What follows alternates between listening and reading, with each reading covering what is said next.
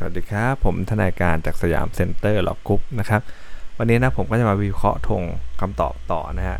ตอนนี้เนี่ยเราอยู่กันที่กฎหมายนะครับวิธีพิจารณาความอาญานะเราไปเริ่มกันเลยนะครับการที่พนักงานสอบสวนครับที่เมืองสุรินทร์ฮะขอให้ผู้บัญชาการตำรวจภาค3ชี้ขาดว่าคดีเนี่ยนะครับนะฮะอยู่ที่นะครับใครเป็นพนักงานสอบสวนผู้รับผิดชอบนะเป็นกรณีที่นะครับไม่แน่ว่าพนักงานสอบสวนคนใดเนี่ยนะควรเป็นพนักงานผู้รับผิดชอบนะพนักงานผู้บัญชาการตำรวจภูธรภาค3ก็เลยมีอำนาจนะครับในการชี้ขาดนะครับสอบสวนนะเกี่ยวกับความผิดคดีเนี้ยนะครับนะตามมาตรา21อนุ1เราไม่ค่อยเห็นนะครับนะผู้บัญชาการตำรวจภูธรภาค3ก็เลยมีอำนาจชี้ขาดการสอบสวนนะครับประเด็นขอไข่ครับกรณีความผิดฐานร่วมกันลักทรัพย์หรือรับของโจรกับความผิดฐานมียาเสพติดไว้นะฮะเป็นความผิดต่อเนื่องนะครับและกระทำลงต่อเนื่องนะมาตรา19อนุ3เลยนะครับรวมเป็นความผิดมีหลายกรรมนะรวมทั้งเป็นความผิดหลายกรรมการทำในท้องที่ต่างๆกันนะซึ่งพนักงานสอบสวนในท้องที่ใดท้องที่หนึ่งเนี่ยมีอำนาจที่จะสอบสวนได้นะครับดังนั้นเนี่ยนะตัวของพนักงานสอบสวนนะครับนะที่นครราชสีมาหรือทุรินต่างมีอำนาจสอบสวนคดีนี้นะครับเมื่อเอกถูกจับได้นะครับในท้องที่นะครับเมื่อเอกถูกจับได้นะในท้องที่นะครับของที่สุรินทร์นะพนักงานสอบสวนท้องที่สุรินทร์นะจะเป็นท้องที่ที่จับได้ในเขตอำนาจนะครับก็เลยเป็นพนักงานสอบสวนผู้รับผิดชอบนะแสดงว่าเรื่องนี้เขาไม่มีการลงทุกข์กันนะฮะประเด็นคอควายครับเมื่อพนักงานสอบสวนครับสถานีตำรวจภูธรเมืองนครราชสีมาเนี่ยมีอำนาจสอบสวนนะตามมาตรา19อนุ3อนุ4นะฮะและเป็นกรณีไม่แน่ใจว่าพนักงานสอบสวนคนใดนะควรเป็นพนักงานสอบสวนผู้รับผิดชอบนะครับเมื่อผู้บัญชาการตำรวจภูธรภาค3เป็นผู้ชี้ขาดแล้วนะตามมาตรา21/1นะชี้ขาดให้พนักงานสอบสวนนครราชสีมาเป็นผู้รับผิดชอบแล้วนะการสอบสวนที่นครราชสีมาก็เลยชอบด้วยกฎหมายแล้วนั่นเองนะครับประเด็นต่อไปครับประเด็นกไก่นะการที่นาย B ครับทำอนาจารนางสาว A นะฮะในขณะที่นะครับเครื่องบินเนี่ยนะฮะบินอยู่นะครับเหนือจากที่ตัวของนะฮะเหนือน่านฟ้าประเทศมาเลเซียนะครับอันเป็นความผิดที่ก็คือว่าเรื่องเนี้ยนะทำในอากาศยานไทยนะตอนที่บินอยู่เหนือน่านฟ้ามาเลเซียเป็นการกระทำความผิดซึ่งมีโทษตามกฎหมายไทยได้กระทำลงนอกราชนะครับนอกราชนะกฎหมายให้แค่ถือว่าทำในราชแต่เรื่องเนี้ยเป็นการทำนอกราชนะอัยการสูงสุดหรือผู้รักษาการแทนเนี่ยเป็นพนักงานสอบสวนนะครับผู้รับผิดชอบหรือจะมอบหมายนั้นให้อัยการหรือพนักงานสอบสวนคนใดก็ได้นะครับการที่พนักงานสอบสวนครับที่หัดใหญ่นะได้รับคำร้องทุกข์ของนางสาว A และเชิญตัวนาย B เนี่ยมาแจ้งข้อหานะเป็นกรณีที่พนักงานสอบสวนหัดใหญ่เชื่อว่านะครับเหตุดังกล่าวได้เกิดในเขตอำนาจของตนก็เลยมีอำนาจที่จะสอบสวนได้นะเห็นไหมเขาใช้คำว่าเชื่อว่านะก็เลยสอบสวนได้นะครับตามมาตรา18/1แต่เมื่อพนักงานสอบสวนได้สอบสวนพยานบุคคลรวม5ปากนะและเห็นว่าคดีนั้นเป็นคดีนอกราชนี่นะครับจึงเป็นกรณีจำเป็นนะที่พนักงานสอบสวนนะซึ่งบุคคลที่ได้รับความเสียหายเนี่ยนะครับนะได้ร้องฟ้องนะให้ทำโทษผู้ต้องหานะครับมีอำนาจสอบสวนระหว่างรอคำสั่งจากอัยการสูงสุดในช่วงนี้เป็นช่วงระหว่างรอนะจากอัยการสูงสุดหรือผู้รักษาการแทนนะที่หัดใหญ่ก็มีอำนาจสอบสวนนะครับพยาน5ปากดังกล่าวได้นะครับ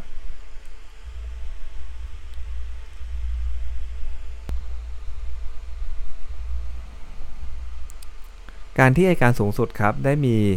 คำสั่งมอบหมายให้อัยการสงขลาเนี่ยเป็นพนักงานสอบสวนผู้รับผิดชอบทำการสอบสวนแทนนะครับพนักงานสอบสวนสงขลาก็เลยเป็นพนักงานสอบสวนผู้รับผิดชอบนะทำการสอบสวนคดีนี้นะครับตามวิธีพิจารณาความอาญานะมาตรา20/1ครับแล้วก็มีอำนาจในการที่จะสอบสวนคดีนี้ได้เช่นเดียวกับนะพนักงานสอบสวนตาม20/3เลยนะเมื่ออัยการสงขลาได้รับสำนวนมาจากพนักงานสอบสวนที่หาดใหญ่นะและพิจารณาเห็นว่าการสอบสวนนะเสร็จแล้วนะก็เลยเป็นพนักงานสอบสวนซึ่งรับผิดชอบนะครับทำความเห็นนะตามมาตรา140, 111, 112เนี่ยส่งสำนวนไปยังอัยการสูงสุดได้ตามมาตรา20/6ครับการสอบสวนคดีนี้ก็เลยชอบด้วยกฎหมายแล้วนะฮะส่วนการที่นาย B ฮะกระทำอนาจารนางสาว A นะนางสาว A จึงเป็นบุคคลได้รับความเสียหายจากความผิดข้อหาอนาจารนะจึงเป็นผู้เสียหายในความผิดฐานดังกล่าวนะตาม2อนุ4นะครับนางสาว A มีอำนาจฟ้องคดีอาญานาย B ได้ในความผิดนะกระทำอนาจารต่อศาลได้นะครับนะตามมาตรา28/2เพราะว่าเขาเป็นผู้เสียหายนะเมื่อคดีดังกล่าวเป็นกรณีความผิดเกิดนอกราชนะนางสาว A เนี่ยได้ยื่นฟ้องนาย B ฐานกระทำอนาจารต่อศาลอาญาก็เลยชอบด้วยกฎหมายแล้วนั่นเองนะครับนะเพราะว่านอกราชก็ฟ้องที่ศาลอาญานะครับต่อไปข้อ3นะครับการที่ศาลอุทธรณ์ครับฟังข้อเท็จจริงว่าจำเลยที่1เนี่ยนะฮะเพียงแต่ร่วมกันนะครับทำร้ายตัวของ ร่วมกันจำเลยที่2นะฮะร่วมกันทำร้ายร่างกายในหมื่นโดยเตะต่อยเท่านั้นนะแล้วก็พิพากษาแก้เป็นว่าลงโทษจำเลยที่1ฐานร่วมกันทำร้ายร่างกายผู้อื่นเป็นเหตุให้ได้รับอันตรายแก่กายนะแล้วยกฟ้องจำเลยที่1ในข้อหาความผิดฐานร่วมกันพยายามฆ่าผู้อื่นนะดังนั้นเนี่ยจำเลยที่1ก็เลยต้องรับผิดชดใช้ค่าเสียหายทดแทนเฉพาะแต่ในการทำร้ายร่างกายเท่านั้นนะครับนะที่เป็นค่ารักษาบาดแผลที่ถูกเตะต่อยเท่านั้นนะไม่ต้องรับผิดชดใช้ค่าเสียหายทดแทนที่ถูกยิงนะครับเพราะว่าอะไรฮะเพราะเขาถูกลงโทษฐานทำร้ายร่างกายเป็นเหตุอันตรายแก่กายมาตรา295แค่นั้นเองนะการที่คำพิพากษาของศาลนะที่ให้ชดใช้ค่าสินไหมจำนวน 50,000 กว่าบาทนั่นเลยไม่ชอบด้วยกฎหมายนะครับนะเพราะว่าอะไรครับเพราะว่าเรื่องเนี้ยนะครับศาลอุทธรณ์ฟังข้อเท็จจริงเพียงแต่ว่าร่วมกันทำร้ายร่างกายนะไม่รวมถึงพยายามฆ่านะในระหว่างพิจารณาคดีในชั้นอุทธรณ์ครับจำเลยที่2ถึงแก่ความตายฮะสิทธินางภริยาย่อมมาระงับไปแน่นอนตามมาตรา39อนุ1นะฮะคำฟ้องของอัยการนะครับในส่วนของจำเลยที่2ย่อมเป็นอันระงับไปฮะศาลอุทธรณ์ก็ชอบจัดจำหน่ายคดีนะส่วนอาญาออกจากศาลระบบความนะครับส่วนคดีแพ่งเห็นไหมฮะนะร่วมกันชดใช้ค่าสินไหมทดแทนเนี่ยนะครับแม้ถึงแก่ความตายนะศาลอุทธรณ์ชอบจะต้องกระบวนพิจารณาแพ่งต่อไปนะตามมาตรา40นะครับประกอบกับมาตรา42นะเมื่อในหมื่นนะยื่นคำร้องขอให้ศาลอุทธรณ์เนี่ยหมายเรียกนะทายาทนะครับของจำเลยที่2เนี่ยเข้าเป็นคู่ความแทนเพื่อชดใช้ค่าเสียหายทดแทนแก่ตนนะศาลอุทธรณ์ก็เลยชอบที่จะมีคำสั่งให้ทายาทนะของจำเลยที่2เข้ามาเป็นคู่ความนะเมื่อศาลอุทธรณ์ฟังข้อเท็จจริงว่าจำเลยที่1เพียงแต่ร่วมกันทำร้ายร่างกายโดยเตะต่อยเท่านั้นนะฮะจึงฟังได้ว่าจำเลยที่2เนี่ยพยายามฆ่าในหมื่นเนี่ยโดยใช้อาวุธปืนยิงนะครับจำเลยที่2จึงต้องรับผิดชดใช้ค่าเสียหายทดแทนจำนวน 55,000 บาทคำสั่งศาลอุทธรณ์ที่ให้เรียกทายาทจำเลยที่2เข้ามาเป็นคู่ความก็เลยชอบด้วยกฎหมายแล้วนะครับ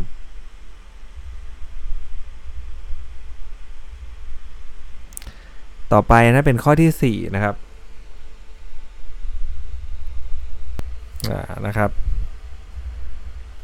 แล้วก็นะคดีเนี้ยนะครับเป็นเรื่องของชันสูตรพลิกศพแหละนะการที่ตำรวจดวงดีนะวิ่งไล่จับนายแดงนะซึ่งวิ่งหลบหนีนะครับหลังก่อเหตุชิงทรัพย์ผู้อื่นเนี่ยเป็นการปฏิบัติราชการตามหน้าที่และนะครับนะในการติดตามจับกลุ่มนะฮะเมื่อปรากฏว่านะได้ใช้อาวุธปืนยิงตอบโต้กันนะเป็นเหตุให้นางดำเนี่ยถูกอาวุธปืนนะถึงแก่ความตายนะถือว่าความตายเกิดขึ้นโดยการกระทำของเจ้าพนักงานซึ่งอ้างว่าปฏิบัติราชการตามหน้าที่นะดังนั้นเนี่ยการชันสูตรพลิกศพเนี่ยต้องให้อัยการนะแล้วก็พนักงานฝ่ายปกครองตำแหน่งตั้งแต่ปลัดอำเภอหรือเทียบเท่าขึ้นไปนะฮะเป็นผู้ชันสูตรพลิกศพร่วมกับพนักงานสอบสวนแล้วก็แพทย์ด้วยนะทางนิติเวชศาสตร์นะครับตามมาตรา150วรรค3นะการที่พนักงานสอบสวนได้ร่วมกับแพทย์นะครับไม่มีอัยการไม่มีพนักงานฝ่ายปกครองเนี่ยจึงไม่ชอบด้วยกฎหมายนะสำหรับการสอบสวนกรณีที่ความตายเกิดขึ้นโดยการกระทำของเจ้าพนักงานซึ่งอ้างว่าปฏิบัติราชการตามหน้าที่เนี่ยเมื่อพนักงานสอบสวนครับที่บ้านบึงได้ทำสำนวนการสอบสวนโดยไม่แจ้งอีกนะฮะนะอาจารย์สุขก็ไม่ชอบและนะพอทำสำนวนสอบสวนก็ไม่แจ้งให้อัยการเข้าร่วมทำสำนวนสอบสวนด้วยตามมาตรา155/1นะการสอบสวนคดีนี้ก็เลยไม่ชอบด้วยกฎหมายไปด้วยนะคดีนี้ครับเป็นการกล่าวหาว่าร้อยตำรวจเอกดวงดีฮะกระทำความผิดฐานฆ่าผู้อื่นนะอันเป็นคดีฆาตกรรมนะซึ่งนางดำถูกร้อยตำรวจเอกดวงดีเจ้าพนักงานซึ่งอ้างว่าปฏิบัติราชการตามหน้าที่ฆ่าตายครับอัยการสูงสุดหรือผู้รักษาการแทนเท่านั้นนะฮะที่มีอำนาจออกคำสั่งฟ้องหรือไม่ฟ้องนะครับตาม143วรรค3นะแม้อัยการจังหวัดชลบุรีมีคำสั่งไม่ฟ้องผู้ต้องหาแล้วเสนอผู้บัญชาการตำรวจภูธรภาค2เห็นชอบก็เป็นคำสั่งไม่ฟ้องที่ไม่ชอบด้วยกฎหมายนะครับประเด็นต่อไปนะครับก็จะอยู่ในข้อที่5แล้วนะครับนะข้อที่5เนี่ยนะครับคดีนี้ครับอัยการเนี่ยนะครับเป็นโจทยื่นฟ้องแล้วก็ถอนฟ้องนะครับข้อหาขับรถโดยประมาทเป็นเหตุให้ถึงแก่ความตายนะซึ่งความผิดข้อหาดังกล่าวไม่ใช่ความผิดต่อส่วนตัวครับการถอนฟ้องนี่แน่นอนเราไม่ตัดสิทธิผู้เสียหายจะยื่นฟ้องคดีนั้นใหม่นะครับตามมาตรา36อนุ1นะครับนายใสครับแม้ไม่ใช่บุตรโดยชอบด้วยกฎหมายของนายแดงแต่ก็ถือว่านายใสเนี่ยเป็นผู้สืบสันดานตามความเป็นจริงนะเมื่อถูกทำร้ายถึงตายเนี่ยนายใสก็เลยเป็นผู้มีอำนาจจัดการแทนแล้วก็ยื่นฟ้องได้นะครับนะตาม2อนุ43อนุ25อนุ228อนุ2นั่นเองนะคดีนี้ครับนายใสนะยื่นฟ้องนายโย่งข้อหาขับรถประมาทนะเป็นเหตุให้นายแดงถึงความตายโดยไม่ได้ลงลายมือชื่อครับคำฟ้องก็เลยไม่ถูกต้องนะครับศาลชอบที่จะสั่งแก้ไขให้ถูกต้องหรือยกฟ้องหรือไม่ประทับรับฟ้องครับอย่างไรก็ดีครับการที่นายใสนะฮะได้ยื่นคำร้องขอแก้ไขฟ้องมานะครับ ในตอนนี้ไม่ถึงการไต่สวนมูลฟ้องเลยนะและศาลมีคำสั่งอนุญาตก่อนสืบพยานชั้นไต่สวนมูลฟ้องเนี่ยก็ถือได้ว่า ศาลได้สั่งให้โจทก์เนี่ยแก้ฟ้องให้ถูกต้องตามกฎหมายแล้วครับคำสั่งของศาลเนี่ยนะที่อนุญาตให้แก้ฟ้องโดยให้ลงลายมือชื่อโจทก์ก็เลยชอบด้วยกฎหมายนะครับการฟ้องคดีแพ่งเกี่ยวกับคดีอาญาต่อศาลซึ่งพิจารณาคดีอาญานะครับตามมาตรา40เนี่ยโจทก์ต้องฟ้องคดีแพ่งมาฟ้องคดีอาญาตั้งแต่แรกครับการที่ยื่นฟ้องเฉพาะคดีอาญานะครับเรื่องนี้นะฮะไม่ใช่อัยการถ้าอัยการเขาขอเพิ่มได้นะเพราะมันเป็นส่วนหนึ่งของคำฟ้องอาญานะแต่เรื่องเนี้ยเขาฟ้องเองถูกไหมฮะการที่นายสายได้ยื่นฟ้องเฉพาะคดีอาญาครับจนศาลได้มีคำสั่งประทับฟ้องนะแล้วก็นายโยงเนี่ยยื่นคำให้การต่อสู้คดีแล้วนะครับนายสายเพิ่งมายื่นคำร้องนะขอเพิ่มเติมฟ้องนะครับให้นายโยงรับผิดในส่วนแพ่งจึงเป็นการขอเติมฟ้องตามมาตรา164นั้นนะฟ้องเดิมต้องสมบูรณ์อยู่แล้วนะการที่ฟ้องเฉพาะในส่วนอาญานะครับแล้วต่อมาได้ยื่นคำร้องขอเพิ่มเติมฟ้องโดยให้นายโยงรับผิดในส่วนแพ่งเนี่ยจึงเป็นการต้องใช้คำนี้เลยนะกล่าวอ้างความรับผิดทางแพ่งของนายโยงขึ้นมาใหม่ครับนายสายจะมาขอเพิ่มเติมขอได้ค่าสิทธิ์หมายทดแทนส่วนแพ่งไม่ได้นะครับต่อไปข้อ6นะฮะพนักงานอัยการโจทก์ครับบรรยายฟ้องว่าจำเลยเนี่ยกระทำความผิดหลายกรรมต่างกันเลยคือชิงทรัพย์โดยมีอาวุธนะขู่เข็นว่าทันทีทันใดนั้นใช้กำลังประทุษร้ายเพื่อให้ยื่นทรัพย์นั้นให้นะตามมาตรา339วรรค2กรรม1นะแล้วก็ทำร้ายร่างกายผู้อื่น291อีกกรรม1นะไม่ได้บรรยายฟ้องว่าชิงทรัพย์นะเป็นเหตุให้รับอันตรายแก่กายคือแยกกันนะครับแบบนี้นะฮะการที่ศาลชั้นต้นและศาลอุทธรณ์พิพากษาว่าการทำความผิดฐานชิงทรัพย์เนี่ยโดยมีอาวุธเป็นเหตุให้ผู้อื่นรับอันตรายแก่กายนะและการลงโทษตามมาตรา339วรรค3เนี่ยจึงเป็นการพิพากษาในเรื่องที่พนักงานอัยการโจทก์ไม่ได้กล่าวในฟ้องนะครับตามมาตรา192วรรค1นะครับพิพากษาของศาลชั้นต้นและศาลอุทธรณ์ดังกล่าวก็จึงไม่ชอบนะครับคือเรื่องเนี้ยนะอัยการเขาฟ้องหลายกรรมนะ1ก็คือชิงทรัพย์โดยมีอาวุธโดยขู่เข็นนะฮะ2คือทำร้ายร่างกายผู้อื่นนะแต่ว่าไม่ได้บรรยายฟ้องว่ากระทำความผิดนะจนเป็นเหตุให้ผู้เสียหายได้รับอันตรายแก่กายนะเพราะนั้นเนี่ยศาลจะไปลงนะครับโทษอย่างนี้ไม่ได้นะเพราะว่าเป็นการลงโทษที่ไม่ได้กล่าวมาในฟ้องนะครับส่วนประเด็นขอไข่ครับคดีเนี้ยนะพนักงานอัยการโจทก์เขาดีกาว่าการทำของจำเลยเนี่ยเป็นความผิดหลายกรรมต่างกันไม่ใช่ความผิดกรรมเดียวผิดกฎหมายหลายบทนะเป็นการดีกาในข้อกฎหมายนะซึ่งไม่ได้ต้องห้ามให้โจทก์ดีกาตามมาตรา218วรรค2นะแสดงว่านี้ลงโทษเกินกว่า5ปีนะครับการที่ศาลชั้นต้นมีคำสั่งไม่รับฎีกาโจทก์โดยวินิจฉัยว่าฎีกาในข้อเท็จจริงจึงไม่ชอบนะบอกว่าเป็นหลายกรรมไม่ใช่กรรมเดียวเนี่ยนะครับศาลอ่านปื๊ดเดียวก็รู้แล้วมันกรรมเดียวหรือหลายกรรมถูกไหมฮะก็เป็นข้อกฎหมายนะครับข้อ7นะนายขุนครับสามารถที่จะฟ้องในเรื่องและบริษัทสุ่มเสี่ยงประกันภัยเป็นคดีละเมิดนะให้ร่วมกันชดใช้ค่าสินไหมทดแทนได้นะในศาลที่จำเลยมีภูมิลำเนาอยู่ในเขตศาลหรือศาลที่มูลคดีเกิดในเขตศาลนะตามวิแพ่งมาตรา401ครับก็เลยฟ้องต่อศาลลำพูนนะซึ่งเป็นศาลที่ในเรื่องเนี่ยมีภูมิลำเนาอยู่ในเขตศาลนะแล้วก็สามารถฟ้องต่อศาลนนท์ซึ่งเป็นศาลที่บริษัทสำนักงานใหญ่ของบริษัทประกันภัยนั้นตั้งอยู่ในเขตอันเป็นภูมิลำเนาของนิติบุคคลได้ด้วยนะรวมทั้งฟ้องได้ที่ศาลจังหวัดน่านนะเป็นศาลที่มูลคดีเกิดได้ด้วยนะดังนั้นเนี่ยการที่ในเรื่องครับทำหนังสือรับสภาพหนี้ให้แก่ในขุนที่สำนักงานสาขานะที่เชียงใหม่เนี่ยอันเป็นการรับสภาพหนี้ละเมิดนะซึ่งไม่ทำให้หนี้ละเมิดระงับสิ้นไปนะสถานที่ทำหนังสือรับสภาพหนี้จึงเป็นสถานที่มูลคดีเกิดอีกแห่งหนึ่งนะในขุนจึงสามารถฟ้องในเรื่องและบริษัทสุ่มเสี่ยงประกันภัยเป็นคดีละเมิดให้รวมกันชำระค่าสินไหมทดแทนแก่ตนนะฮะต่อศาลจังหวัดเชียงรายต่อศาลจังหวัดเชียงใหม่ฮะโดยอ้างถึงหนังสือรับสภาพหนี้เนี่ยเป็นพยานหลักฐานในการฟ้องคดีได้นะครับตามมาตรา4นะครับอนุ1นะฮะเมื่อกรณีนี้ครับในขุนสามารถฟ้องต่อศาลได้2ศาลขึ้นไปพร้อมผู้ลำเนาของบุคคลนะสถานที่มูลคดีเกิดหรือมีข้อหาหลายข้อและมูลความแห่งคดีนี้เกี่ยวข้องกันครับก็เลยฟ้องทั้งในเรื่องและบริษัทสุ่มเสี่ยงประกันภัยต่อศาลจังหวัดลำพูนนะหรือศาลจังหวัดนนทบุรีศาลจังหวัดน่านหรือศาลจังหวัดเชียงใหม่ศาลใดศาลหนึ่งก็ได้นะครับตามมาตรา5นะประเด็นขอไข่ครับแม้บริษัทสุ่มเสี่ยงประกันภัยนะฮะสาขาจังหวัดสุโขทัยเนี่ยซึ่งเป็นสาขาหนึ่งของบริษัทสุ่มเสี่ยงประกันภัยครับผู้รับประกันภัยรถยนต์ของในเรืองนะแต่ไม่ปรากฏว่ามีส่วนเกี่ยวข้องนะครับกับการประกันภัยรถยนต์ของในเรืองเลยได้ความเพียงว่าได้ไปติดต่อนะครับให้ชำระค่าสินไหมทดแทนนะเห็นไหม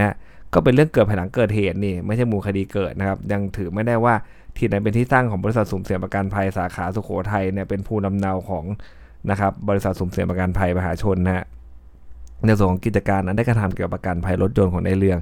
ตามมาตรา69นะศาลจังหวัดสุโขทัยก็เลยไม่มีอำนาจนะเหนือคดีที่นายขุนจะฟ้องในเรืองและบริษัทสุ่มเสี่ยงประกันภัยให้ร่วมกันชำระค่าสินไหมทดแทนให้แก่ตนในกรณีนี้ได้นะครับตามวิแพ่งมาตรา4อนุ1นะครับข้อ8นะ แม้ทรัพย์ที่ฝากนะและทรัพย์ที่จำนำจะเป็นทรัพย์รายเดียวกันนะแต่มูลเหตุที่ใช้สิทธิเรียกร้องเพื่อรับผิดตามคำฟ้องและฟ้องแย้งเนี่ย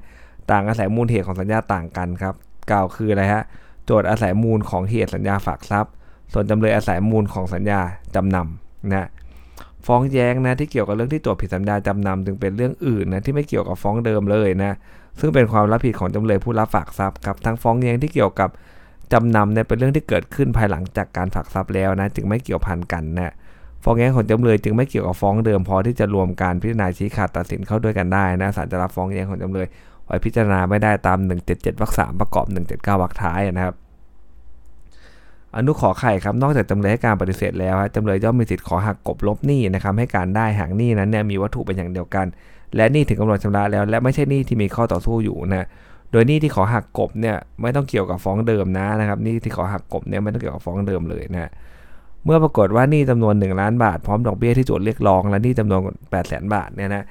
พร้อมดอกเบี้ยที่จำเลยกล่าวอ้างเป็นหนี้เงินครับซึ่งมีวัตถุแห่งหนี้เป็นอย่างเดียวกันนะและหนี้ทั้ง2รายการก็ถึงกำหนดชำระแล้วนะแล้วก็ไม่ใช่หนี้ที่มีข้อต่อสู้นะครับเพราะว่าโจทก์ได้รับว่า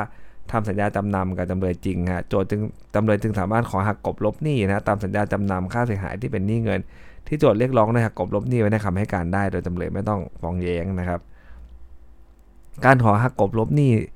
ในคำให้การเป็นกรณีที่จำเลยไม่ได้เรียกทรัพย์สินใดๆจากโจทก์เลยนะไม่ใช่การฟ้องแย้งครับจึงไม่ใช่การยื่นคำฟ้องที่ต้องเสียค่าขึ้นศาลเห็นไหมฮะไม่ได้เรียกร้องทรัพย์สินใดๆเลยขอหักกบเฉยๆนะครับ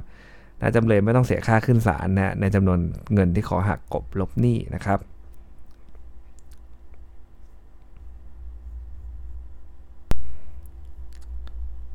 ประเด็นต่อไปนะฮะจำเลยครับต้องยื่นคำแก้อุทธรณ์นะแล้วก็คำร้องขอแก้ไขคำร้องขอแก้ไขเพิ่มเติมคำแก้อุทธรณ์ภายในระยะเวลาแก้อุทธรณ์นะครับตามมาตรา237วรรค1นะฮะการที่จำเลยยื่นคำร้องขอแก้ไขเพิ่มเติมคำแก้อุทธรณ์เนี่ยเมื่อพ้นกำหนดระยะเวลาแก้อุทธรณ์แล้วนะคำร้องดังกล่าวมันเลยเป็นฐานะเพียงคำแถลงเท่านั้นเองนะครับนะตาม186วรรค2แล้วก็มาตรา1อนุ6ประกอบ246นะดังนั้นเนี่ยคำสั่งของศาลชั้นต้นที่รับคำร้องนะขอแก้ไขเพิ่มเติมแก้คำอุทธรณ์และรับเป็นคำแก้อุทธรณ์ของจำเลยลึง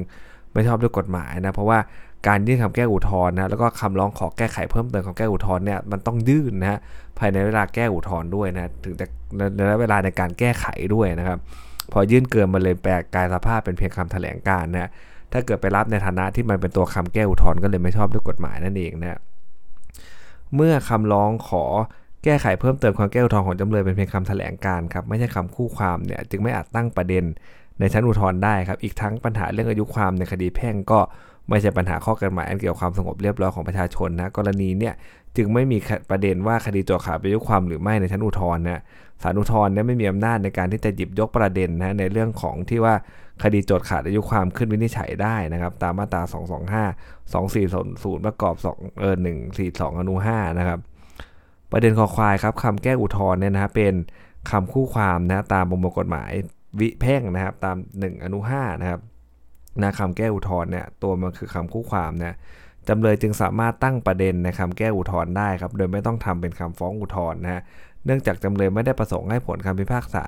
เปลี่ยนแปลงไปนะเมื่อจำเลยได้ยื่นคำแก้อุทธรณ์ในประเด็นที่ว่าโจทก์ไม่เสียหายและจำเลยไม่ได้เป็นฝ่ายผิดสัญญาในกำหนดเวลาแก้อุทธรณ์ตามที่กฎหมายกำหนดนะและศาลมีคำสั่งรับคำแก้อุทธรณ์แล้วจึงถือว่าประเด็นดังกล่าวเนี่ยยังไม่ยุตินะและเป็นประเด็นข้อพิพาทในชั้นอุทธรณ์นะศาลอุทธรณ์ก็ยังมีอำนาจนะครับในการยกประเด็นเรื่องจำเลยเป็นฝ่ายผิดสัญญาหรือไม่ขึ้นวินิจฉัยได้นะครับนะจำเลยยื่นคำแก้อุทธรณ์ในประเด็นว่าโจทก์ไม่เสียหายและจำเลยไม่ได้ผิดสัญญานะและศาลมีคำสั่งรับคำแก้อุทธรณ์ก็มีประเด็นขึ้นไปอย่างศาลอุทธรณ์นั่นเองนะครับต่อไปครับข้อ10นะโดยมากจะเป็นเรื่องของการบังคับคดีนะครับการที่ศาลอุทธรณ์มีคำสั่งให้จำเลยนะนำค่าเสียหายที่ต้องชำระแก่โจทก์นะครับทั้ง5เนี่ยตามคำพิพากษานับแต่วันที่ทราบคำสั่งมาวางศาลนะครับก็อนุญาตให้ทุเลาการบังคับนั้นมีความหมายชัดเจนอยู่ในตัวแล้วว่าให้จำเลยเนี่ยนำค่าเสียหายมาวางศาลนะการที่จำเลยนำสลากออมสินมาวางศาลประกันค่าเสียหายในการนะครับในการทุเลาการบังคับคดีเนี่ยไม่เป็นการอะไรครับไม่เป็นการเป็นการไม่ปฏิบัติตามคำสั่งศาลอุทธรณ์นะแต่การที่นำสลากออมสินพิเศษมาวางเนี่ยพอถือว่าเป็นการขอวางหลักประกันนะเพื่อขอให้ศาลชั้นต้นเนี่ยงดการบังคับคดีเห็นไหมฮะเรื่องนี้เนี่ยไม่ปฏิบัติตามคำสั่งของศาลอุทธรณ์นะเพราะศาลอุทธรณ์บอกให้วางเงินค่าเสียหายนะครับนี่เอาสลากนะออมสินพิเศษมาวางนะฮะ นะครับตามมาตรา231วรรค3จำเลยมีสิทธิ์กระทำได้ครับแม้ไม่ได้ขอทุเลาก็ตามนะศาลชั้นต้นก็ชอบที่จะมีคำสั่งรับหลักประกันที่จำเลยนำมาวางไว้นะพิจารณาพอจำละหนี้นะรวมค่าเดินทางธรรมเนียมในการฟ้องร้องครับคดีหรือไม่ฮะคำสั่งของศาลชั้นต้นที่ไม่อนุญาตให้จำเลยวางหลักประกันจึงไม่ชอบนะครับก็คือก็รับได้นะรับหลักประกันได้มาพิจารณาว่าเพียงพอหรือในการค่าเดินทางธรรมเนียมในการฟ้องร้องและการครับคดีหรือไม่นะครับประเด็นขอไข่ครับการทุเลาการบังคับนั้นถ้ากฎหมายกำหนดวิธีการให้อยู่ในอำนาจของศาลแต่ละชั้นศาลนะครับการทุเลาอยู่แต่ละชั้นศาลนะถ้าเป็นการทุเลาการบังคับในเรื่องอุทธรณ์ก็เป็นเรื่องของอำนาจศาลอุทธรณ์โดยเฉพาะนะซึ่งศาลอุทธรณ์จะทุเลาการบังคับภายใต้เงื่อนไขใดๆก็ได้นะครับตาม231วรรค4นะและการขอทุเลาการบังคับคดีตาม231เนี่ยเป็นเรื่องที่กฎหมายได้กำหนดวิธีการไว้เป็นพิเศษแล้วนะฮะไม่อยู่ในบังคับการอุทธรณ์และฎีกาเรื่องอื่นๆดังนั้นเนี่ยหากจำเลยไม่นำนะค่าเสียหายที่ต้องชำระให้แก่โจทก์ทั้ง5ตามคำพิพากษาศาลชั้นต้นนะนับถึงวันที่ทราบคำสั่งหรือหลักประกันมาวางศาลตามคำสั่งของศาลอุทธรณ์นะจำเลยจะยื่นฎีกาคัดค้านคำสั่งของศาลอุทธรณ์ดังกล่าวไม่ได้นะครับประเด็นคอควายครับกรณีที่เจ้าพนักงานครับคดีต้องปิดประกาศกำหนดระยะเวลานะให้ผู้ที่อ้างว่าไม่ใช่บริวารของลูกหนี้ตามคำพิพากษายื่นคำร้องแสดงอำนาจพิเศษต่อศาลภายในกำหนด15วันนับแต่วันปิดประกาศนะครับตามมาตรา353 อนุ 2เนี่ยเป็นวิธีการบังคับคดีกับบริวารของลูกหนี้ตามความพิพากษานะครับเรื่องนี้นะบังคับคดีกับบริวารของลูกหนี้ตามคำพิพากษาครับไม่ได้เป็นวิธีการบังคับคดีเกี่ยวกับจำเลยนะจำเลยจึงไม่อยู่ในฐานะผู้ต้องเสียหายเพราะเหตุที่เจ้าพนักงานบังคับคดีฝ่าฝืนกฎหมายโดยไม่ปิดประกาศกำหนดเวลาให้ผู้ที่อ้างว่าไม่ใช่บริวารของลูกหนี้นะครับยื่นคำร้องแสดงอำนาจพิเศษต่อศาลนะจำเลยจึงไม่มีสิทธิ์ขอให้เพิกถอนการบังคับคดีได้ด้วยเหตุดังกล่าวนะเพราะว่าไอ้เรื่องนั้นเนี่ยมันเป็นเรื่องของบริวารไม่ใช่เรื่องของจำเลยเลยนะครับนะสำหรับวันนี้นะครับก็จะมีประเด็นที่น่าสนใจอยู่เพียงเท่านี้นะครับไว้พบกันใหม่ในวันพรุ่งนี้สำหรับวันนี้สวัสดีครับ